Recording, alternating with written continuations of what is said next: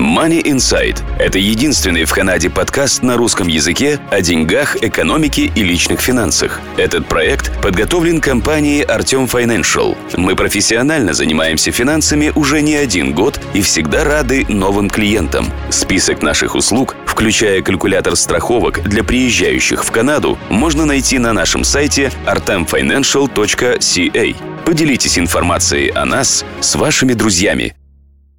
Здравствуйте, дорогие слушатели подкаста Money Insight.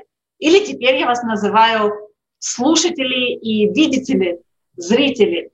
Сегодня у нас в студии замечательная, прекрасная Катя, которая поговорит с нами о чем? О долгах. Не пугайтесь, не делайте круглые глаза. Катя нас поможет вывести из этих долгов и успокоить наши нервы. Катя, привет! Привет, Кира, спасибо большое за introduction, за представление. Да, представься теперь толком сама, пожалуйста, чем ты занимаешься и почему ты выбрала тему долгов. Я лицензированный страховой агент, но я занимаюсь финансовым планированием в комплексной основе. Почему я выбрала сегодня тему долгов? Потому что тема дохода, расхода и долгов, она лежит в основе финансового планирования. И поэтому, как бы не затронув вот этот нижний фундамент, пласт, невозможно строить выше. И поэтому я решила, что тема долгов подойдет для первого вебинара, как бы и настроит людей на определенный лад. Да, отлично. Ты так говоришь с улыбкой о таких серьезных моментах, что я очень рада, что мы подняли эту тему для разговора. Ну, давай начнем с формальностей. Определи, пожалуйста, для меня и для наших зрителей, что же такое долг?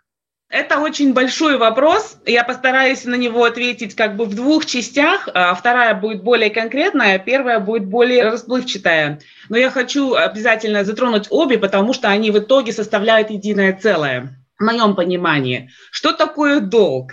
Что такое ощущение задолженности? Это, во-первых, ощущение, что я должен тебе. Оно откуда взялось? Это очень риторический и философский вопрос. Люди, многие занимаются его изучением, но давайте подумаем о таких вещах, как долг родине, родительский долг, долг армии, даже не знаю. В общем, все вот эти долги, это все определяет вот это ощущение задолженности. Почему я на это так начала издалека? Потому что это ощущение, что я должен тебе за что-то, оно одно из фундаментальных чувств, которые нас формируют как личность с самого детства, как э, необходимость в любви, счастье и так далее. Это как бы потом мы приведем к тому, почему так сложно с этим иногда рассчитаться в итоге. Ага. Вот. А что такое финансовый долг, тот, о котором мы будем говорить сегодня? Это ощущение, в первую очередь, задолженности какой-то финансовой организации, которая определяется определенной суммой денег – на которую идут проценты, которую мы когда-то взяли, и у нас есть ощущение задолженности, что мы должны ее вернуть. И должны ее вернуть не только то, что мы взяли, а еще немножко сверху. Это вот такое вот чувство. Что такое, как это формируется, как это определяется как сказать, в материальном мире, это то, что мы должны, если мы воспользуемся этой услугой в какой-то момент, мы должны это вернуть из нашего дохода, кусок дохода мы возвращаем, ну, скажем, банку или финансовой организации, у которой профинансировала наше авто, или ипотечному кредитованию, ну, тот, кто предоставил эту услугу. Мы отдаем наши заработанные деньги, которые выражаются в цифрах на нашем балансе, вот туда. Что такое задолженность и когда нужно с ней работать? Это тогда, когда потребительские кредиты в основном не выплачиваются из месяца в месяц. Угу. Когда они накапливаются, на них идет интерес, и когда у семьи нет плана или возможности их выплатить, чтобы не платить этот интерес. Как угу. правило, в таких ситуациях, когда месяц не выплатили, второй не выплатили, он потихоньку увеличивается, увеличивается, увеличивается, и у нас получается долг, который состоит из чувства, что мы должны это вернуть, из того фундаментального чувства нашего сознания – фактической транзакции. Деньги из нашего счета уходят э, в счет его оплаты погашения как материального кредита, так и моральной задолженности, которая с этим связана. Слушай, а у меня возник такой вопрос. Чем больше долг, тем тяжелее чувство? А как ты думаешь? Знаешь, вот трудно сказать. Иногда возникает чувство, что вообще непонятно, что с этим делать. И тогда такая безнадега наступает, что уже что будет, то и будет. Поэтому даже не знаю, вот поэтому спросила. Да, то есть ты права совершенно, что есть как бы point of no return, когда уже ага. все равно. Вот, но в любом случае до этого point of no return ощущение задолженности, оно растет, потому что сначала растет, потому что мы это не возвращаем, даже если сумма, скажем, тысяча долларов, которую мы потратили на обучение, на какой-то курс. Потом, особенно в семье, случаются непредвиденные случаи, она становится 1200, 1500, и ощущение задолженности никуда не девается, параллельно с этим растет чувство, сейчас я попытаюсь его объяснить, недоверие себе, то есть несостоятельности. Я не могу это сделать. Я это не могу сделать уже 6 месяцев, уже год, уже 2 года, уже 3 года. Потом сломался холодильник, потекла крыша, и у нас уже большая сумма, у меня или у нас. И вот там потом уже начинается все равно. Но даже когда начинается все равно, осознание того, что мы стоим не на твердой земле, а на дыре или над дырой, оно, конечно, не дает покоя. Надо заметить, что есть хороший долг, как кредит по ипотеке, которая под силу, а есть плохой, который потребительский и не выплачивается. То есть мы сегодня говорим про плохой долг. Мы не будем затрагивать тему ипотечного кредита. Ну вот давай тогда посмотрим, что же нам эту яму роет в основном. Какие самые популярные и самые вот такие прилипалистые долги? Самые прилипалистые долги, которые мы не можем выплатить, и которые мы сделали из-за, как сказать, из ощущения «я этого достоин». Интересно, ну-ка, ну-ка. Да, я работаю круглый год. На одной работе у меня есть подработка, вот у меня две недели отпуска в году, у меня двое детей, большая семья, я достоин отпуска в Мексике правильное желание, потому что у нас у всех есть э, как бы запрограммировано желание себя отблагодарить. Побаловать. Правильно, mm-hmm. побаловать, да, хорошее слово. И, ну, вот иногда выходят такие вещи, что, ну, я же должен отдохнуть, мы же должны с семьей съездить, mm-hmm. дети должны посмотреть Диснейленд. Это как бы один из э, подоплекок к чему-то вот э, может привести в итоге. Второе, технический момент, это когда расход превышает доход регулярно. Так это всегда. Ну да, вот это когда будем разговаривать на тему бюджета, мы затронем вот эту вот несостыковку, потому что неважно, сколько ты зарабатываешь, если ты тратишь больше, будет вот эта разница. И, ну, еще случаи, непредвиденные случаи, да, что-то случается, человек не готов, и многие люди говорят, у меня нет неприкосновенного запаса, у меня есть line of credit, или да. кредит который я не трогаю, и человек может действительно его не трогать несколько лет но потом случается необходимость вернуться домой, починить дом, машина сильно ломается или что-то еще, и эта сумма используется. Но, как правило, когда в жизни случаются катаклизмы, обычно доход снижается вместе с ними. И Точно. получается вот это э, первое зерно вот этого невыплаченного долга, которое Слушай. потом, если его не разбить на, на кусочки, которые можно откусить, оно потом вот так растет. Слушай, а вот учеба и ипотека, и вот, допустим, судно на машину – это более-менее хорошие долги? Или как? Ипотека – это хороший долг, когда есть план его выплатить. Этот э, долг еще лучше, когда есть план его выплатить э, до наступления срока изначального кредита. То есть если изначально брали на 25 лет, а есть план выплатить за 15-17, это очень хороший долг.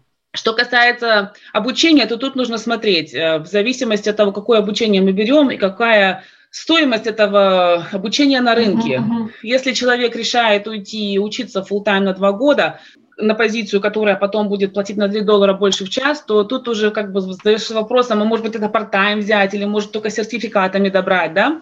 А насчет машины у меня такое мнение, оно очень различается от общего мнения. Mm. Я считаю, что машина – это необходимая вещь в нашей жизни, особенно в Канаде. Она должна быть в семье для упрощения жизни. Это однозначно. Вопрос в том, что приходится его брать, нужно иметь план выплатить в течение двух, максимум трех лет. О, а это мы поговорим еще обязательно тоже.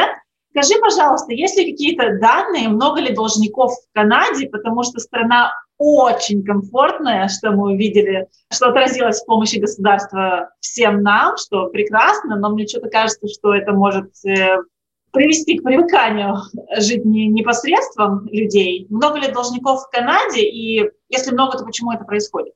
Много ли должников в Канаде? Если учесть людей, которые имеют невыплаченные ипотечные кредиты, то очень много. Все. Да, ну мы уже говорили, что есть хороший, есть плохой, поэтому мы как бы вот этот немножко сегодня не будем затрагивать. людей, у которых есть невыплачиваемый баланс на кредитки из месяца в месяц, очень много. Я не знаю, какой процент, но он огромный. Почему я так говорю? Потому что статистика до пандемии была то, что больше, по-моему, 60% э, канадцев, если не больше, живут на 200 долларов от краха. То есть, если ну, что-то случается, это все идет на... Да, вот я забыла процент точный, и я уверена, что после событий последнего года он вырос.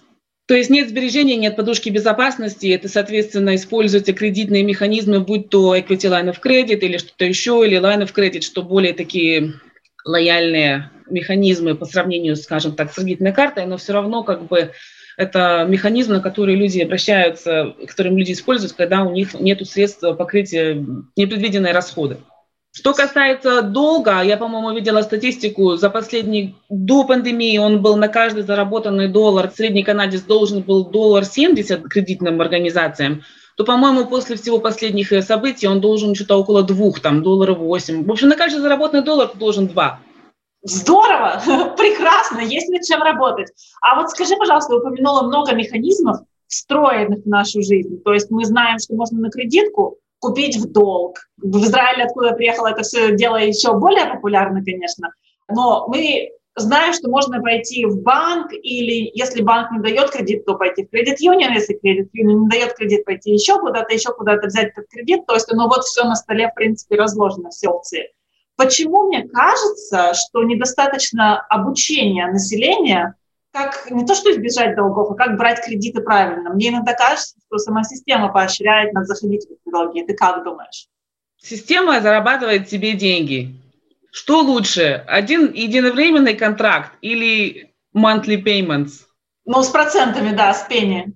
Да, то есть, э, если отвлечься от э, вопроса долгов и посмотреть на рекламу в общем и целом, нам везде продается мечта. И эта мечта в наше время продается в кредит в основном. Да. И э, менталитет э, buy now, pay later и I deserve it – это эмоциональный как бы триггер для всех абсолютно, я, я в том числе. И он очень э, соблазнителен, потому что я трачу не вот эти 200 долларов, которые я держу в руках, а 500, которые я заработаю потом. Или не заработаю. Или не заработаю. Поэтому это очень легко, это как с горки съехать, как ребенок залазит по ступенькам тяжело, а потом ух, и в, в, в три секунды съехал с горки. Поэтому вот мы как бы с горки съезжаем чаще, чем за нее забираемся на лесенку. Ну да, и мы обычно не изучаем вот эти вот знаки дорожного движения по дороге, Абсолютно. просто съезжаем, потом понимаем, что, в принципе, мы не прочитали вот этот маленький шрифт, который нужно было прочитать. И, оказывается, да. процентов нужно платить больше, чем мы думали, и так далее, и так далее. Ну, а делать-то что? Что нам делать?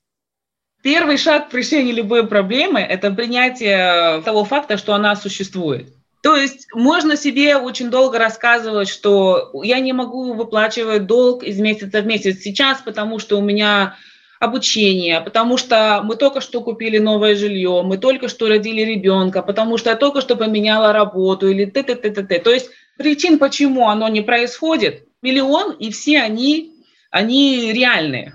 Вот.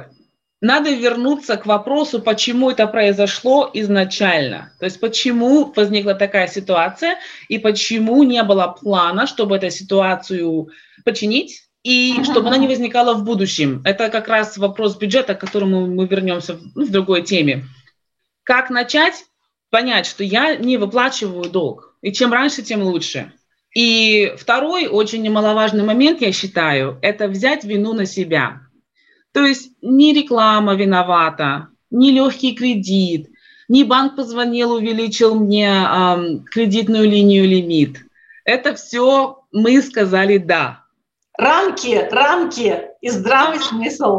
Да, и когда вот эти два э, понятия приходят э, в реальность, то есть, да, действительно, я это не могу делать, и действительно, я говорил, да-да-да, вот, э, ну, до той ситуации, где я себя сейчас нахожу. То есть, тогда уже, взяв вину на себя, что мы делаем? Мы себя не бьем, не пинаем, не плачем в углу, что вот мы такие, вот так себе сами плохо сделали Взяв вину на себя, мы себя, наоборот, э, даем возможность, раз это наша вина, мы это сделали, значит, мы можем это починить. И тогда уже идет вопрос не ах, не почему это со мной случилось извне, а что я могу из этого с этим сделать сейчас. То есть это как эм, дает нам власть над ситуацией, она не забирает. Слушай, ну мы просто проходим тут психологический коучинг, что прекрасно. У нас не часто это случается на финансовых подкастах.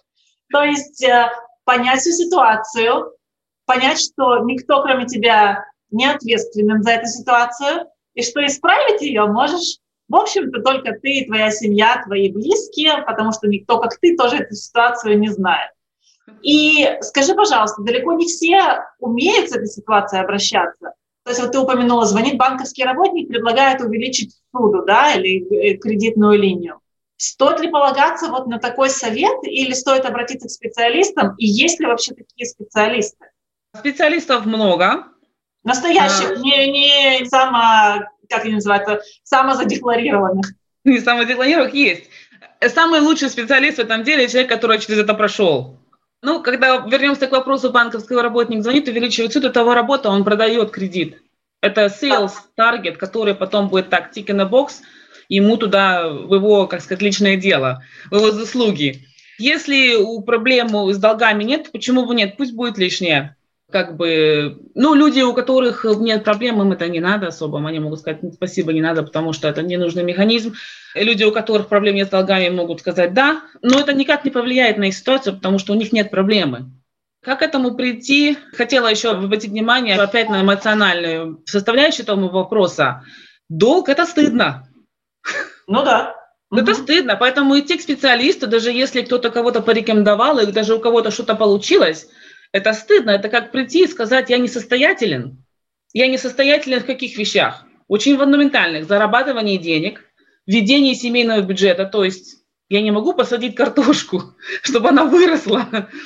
Получается, что я не ответственный перед самим собой, перед своей семьей. То есть тут опять нужно пройти целую, так сказать, гамму эмоциональную, чтобы попросить о помощи.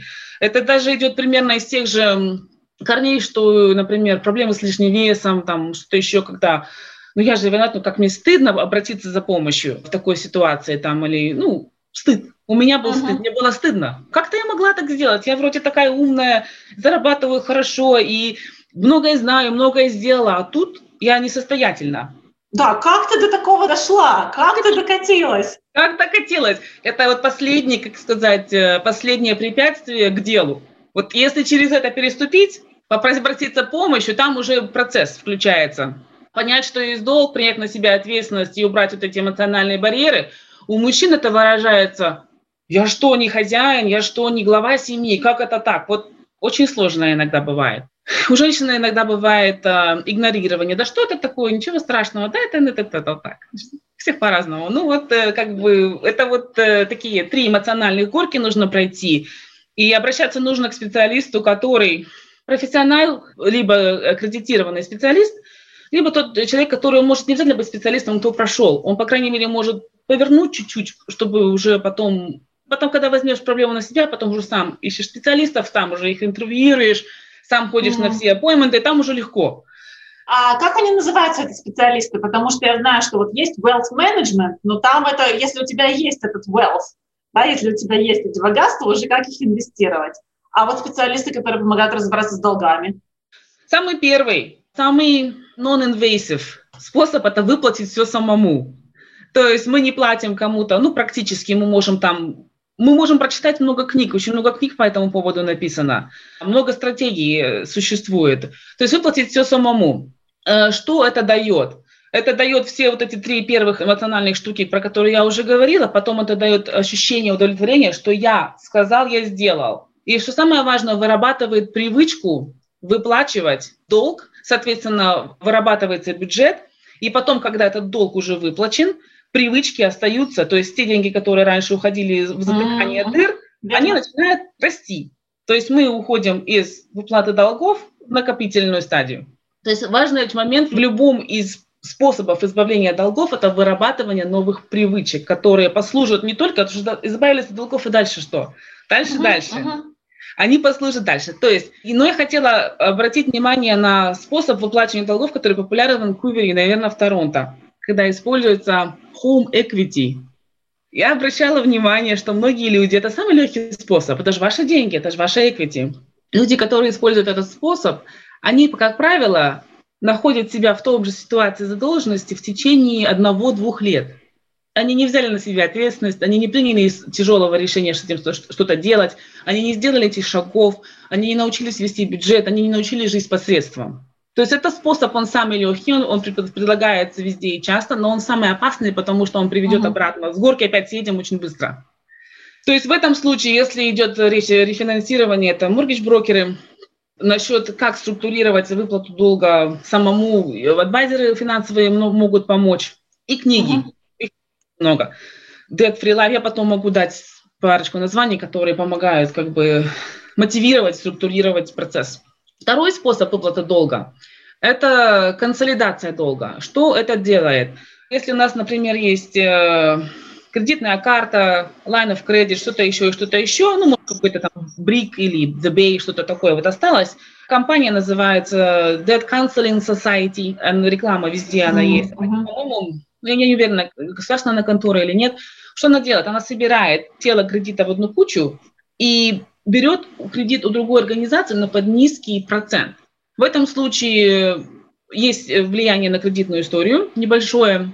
Тело кредита не уменьшается, мы имеем дело с той же суммой, но процент занижается. Э, недостаток этого способа в том, что использовать этим способом нужно выплатить долг в течение пяти лет. То есть платежи получаются очень высокие.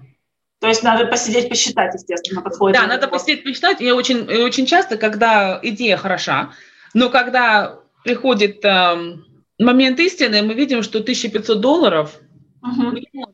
Почему откуда это берется? Все наши имеющие кредиты, они там до 80 лет, они растянуты. То есть там тело кредита практически не уплачивается, мы платим только немножко интереса, правильно? Uh-huh, uh-huh.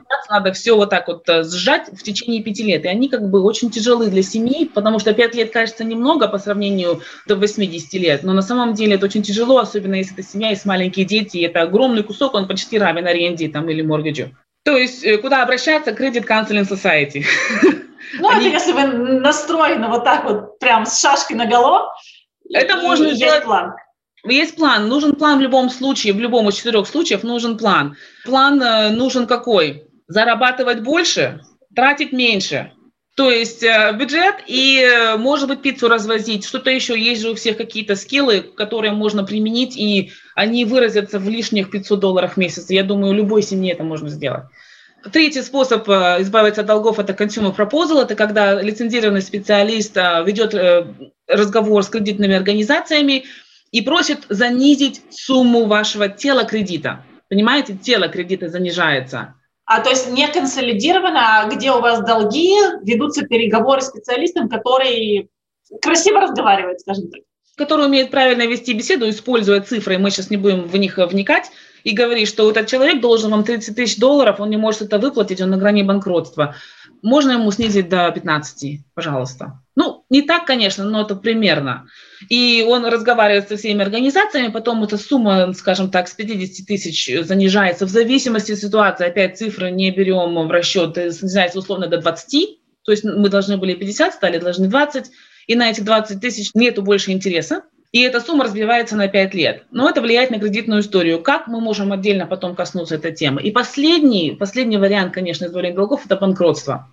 Но на эту тему подкастов много, специалистов много. Это самая изнурительная процедура, которую только можно э, использовать из всех четырех. Но кому-то без нее никак.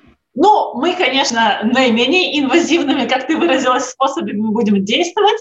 И надеюсь, что вот эту вот грустную процедуру банкротства мы оставим за бортом.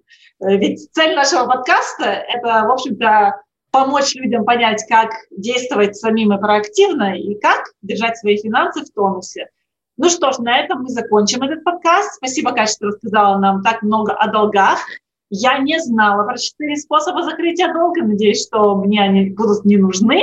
Но, э, дорогие слушатели, если у вас есть вопросы, они у вас точно есть, пишите нам, оставляйте вопросы в Ютубе под этим подкастом, на нашем сайте, пишите на Money Insight mail наш, который есть у нас на веб-сайте. И пока с вами попрощаемся. И всем вам успехов в деньгах. Пока-пока. Данный подкаст сделан лишь для вашей информации. Компании, инвестиции, страховые продукты и другие материалы, упомянутые в подкасте, упомянуты лишь для ознакомления и не являются рекомендацией к действию. Так как мы не знаем вашей конкретной ситуации, то мы не можем нести ответственность за ваши действия после прослушивания подкаста. Пожалуйста, обращайтесь к специалистам, если вы не уверены, как поступить. Спасибо, что слушаете нас и не забывайте задавать вопросы.